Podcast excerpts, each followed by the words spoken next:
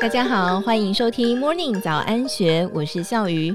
当因为疫情关系，许多的企业纷纷改为远距工作，但是疫情结束之后，即便办公室提供免费的咖啡、零食、烈酒，却没有人想回去。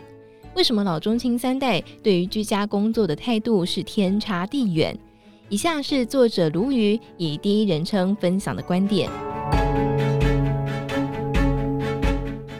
在同一扇窗户面前坐了六百零二天之后，我终于第一次回到办公室上班。回到过去专门用来给员工休息和自习的楼层，里面还是摆设着雅致的沙发、高脚工作台，还有吧台，就像 IKEA 的陈列室。这里提供自取的烈酒和高档零食，可是，一整天没有一个人走进来。这里的工作空间是家里的几十倍大，网络永远不会断，也绝对比家里安静。如果需要开会，所有的会议室都已经升级为 Zoom 的专用会议室。可是这样的办公环境，为什么没有人愿意回来呢？距离明年必须全体回到公司上班的日子只有不到两个月。可是民调显示，只有百分之十九的人愿意每天回来上班，剩下的百分之八十一，有一半希望永远在家工作，一半愿意弹性回来。私下问过的同事几乎都不愿意回来。问到如果必须要回去，那怎么办呢？答案只有三个字：换工作。当然，每一个人不愿意回来的原因都不尽相同，这些后面会再讨论。总之，看着不回办公室的浪潮日渐升高，Google、Facebook、Apple、亚马逊、微软，每一家都把必须回到办公室的日子一再向后推延，话也越说越软。亚马逊才宣布不再坚持必须回来上班，把这个烫手山芋推给各个部门自行决定。这个现象已经在矽谷全面发酵，最后被迫改变的不会是员工，而是雇主。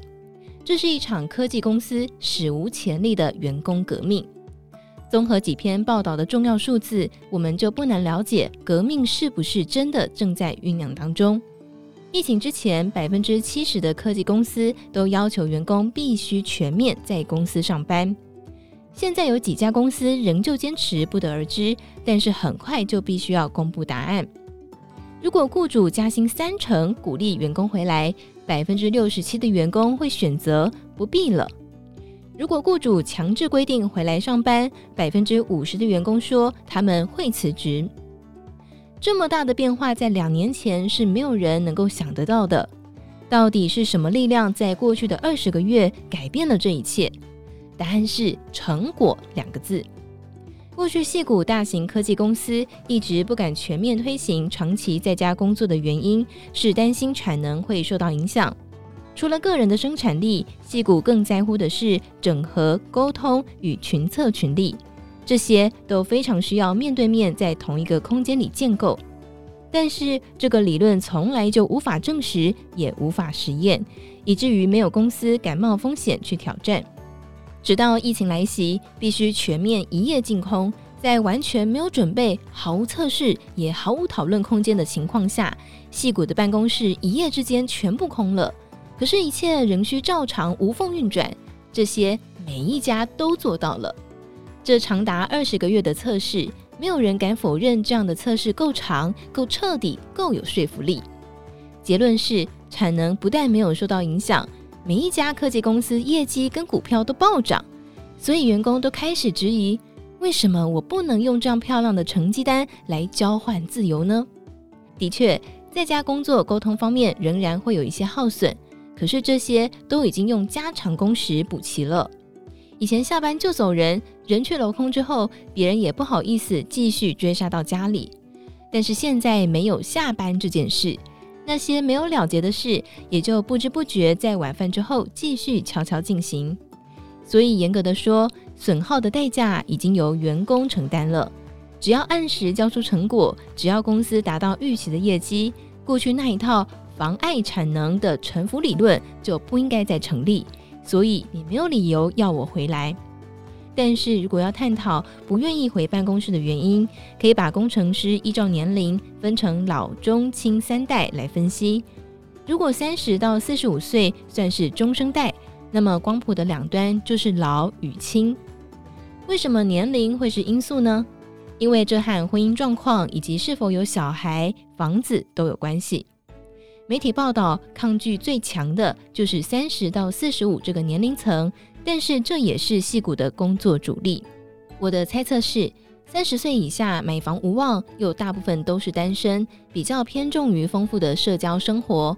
疫情迫使他们关在分租的房间里，如果解封之后还愿意继续关下去。唯一的可能就是他早就搬离到其他的城市，或是已经悄悄展开数位游牧人生。所以这个年龄层只要还待在戏谷的，应该都愿意回来。过去戏谷那些最酷的福利，本来就是为他们这个年龄层设计的。只要愿意回来，福利都还在那等着你。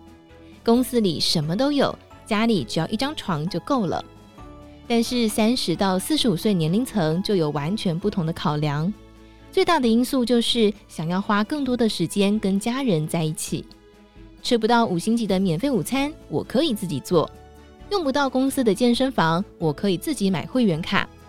美国的小学两点半就下课，如果双亲都工作，孩子每天的接送是个头痛的问题。而我们每一个人都走过这段长达六年的路，除了所得税和医疗之外。美国另外有一项很少提到的昂贵开销，就是育儿费。托儿所的育儿费每个月平均两千到两千五，如果有两个六岁以下的幼童，每个月开销就是四到五千元，这可能比房租还要贵。能够在家工作，这笔开销就全省了。这个诱惑太强大，即使还没有小孩的人，也有可能加入革命行列，为将来铺路。这个年龄层毫无疑问是抗拒最强烈的。而四十五岁以上的老工程师，大部分已经没有育儿的问题了，工作内容也都是偏重于管理和整合。这些人的工作仰赖的是最有效率的沟通，所以会倾向于回到办公室工作。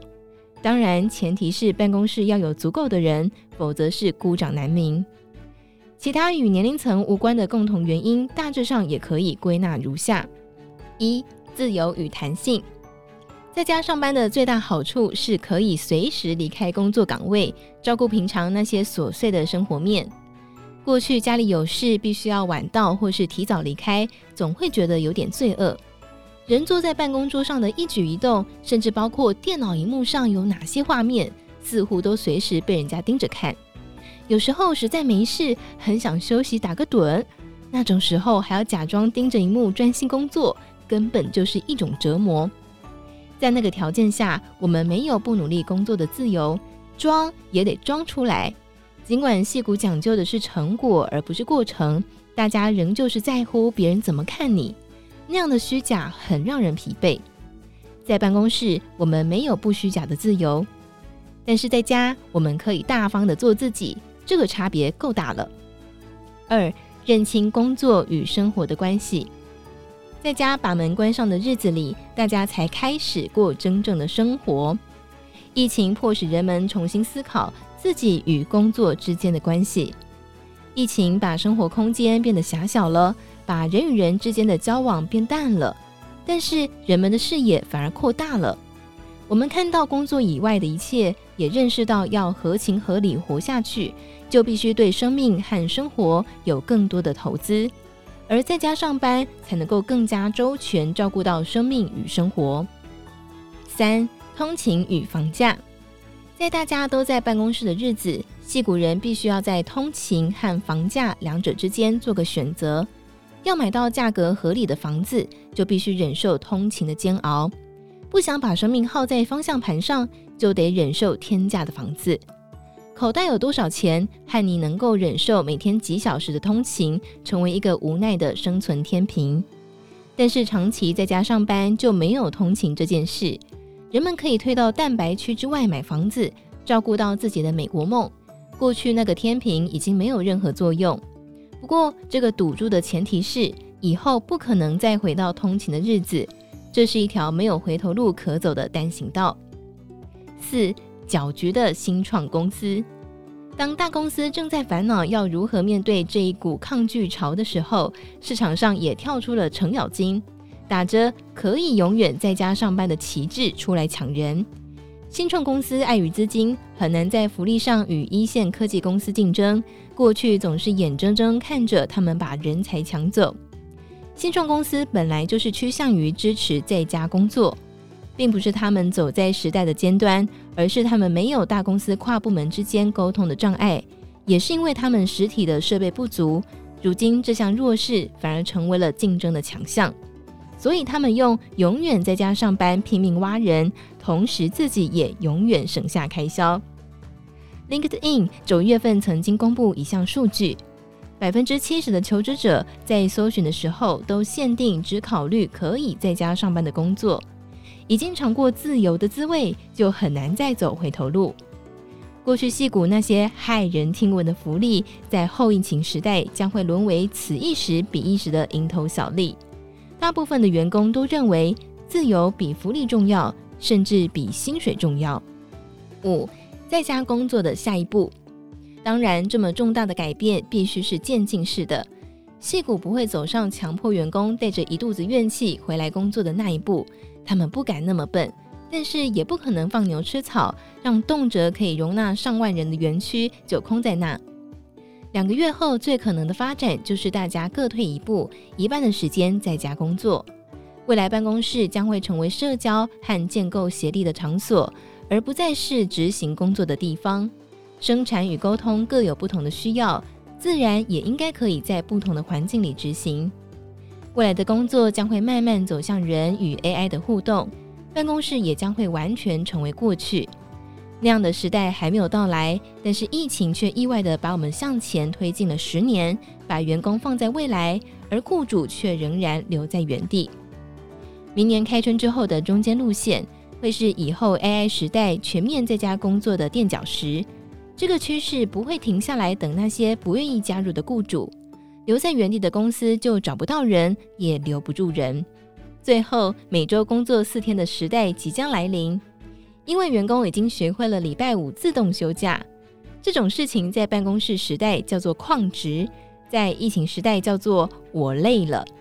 前面四天大家工时都拉得很长，礼拜五还一个公道也没有什么不对，所以礼拜五不敢有人约开会，不敢有人敲你，甚至连 email 都没有，一切都是静悄悄的。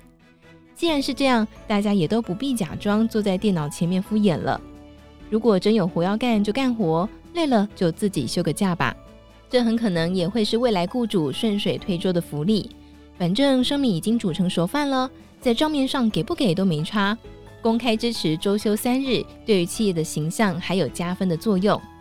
你不给，别人如果抢先给了，你还是留不住人。以上内容出自作者鲈鱼在方格子当中刊载的文章，原文是“覆水难收的远端工作，史无前例的员工抗拒潮”。更多精彩内容也欢迎参考《今周刊》官方网站，或是下载《今周》的 App。有任何想法也欢迎留言告诉我们。谢谢您的收听，我们明天见，拜拜。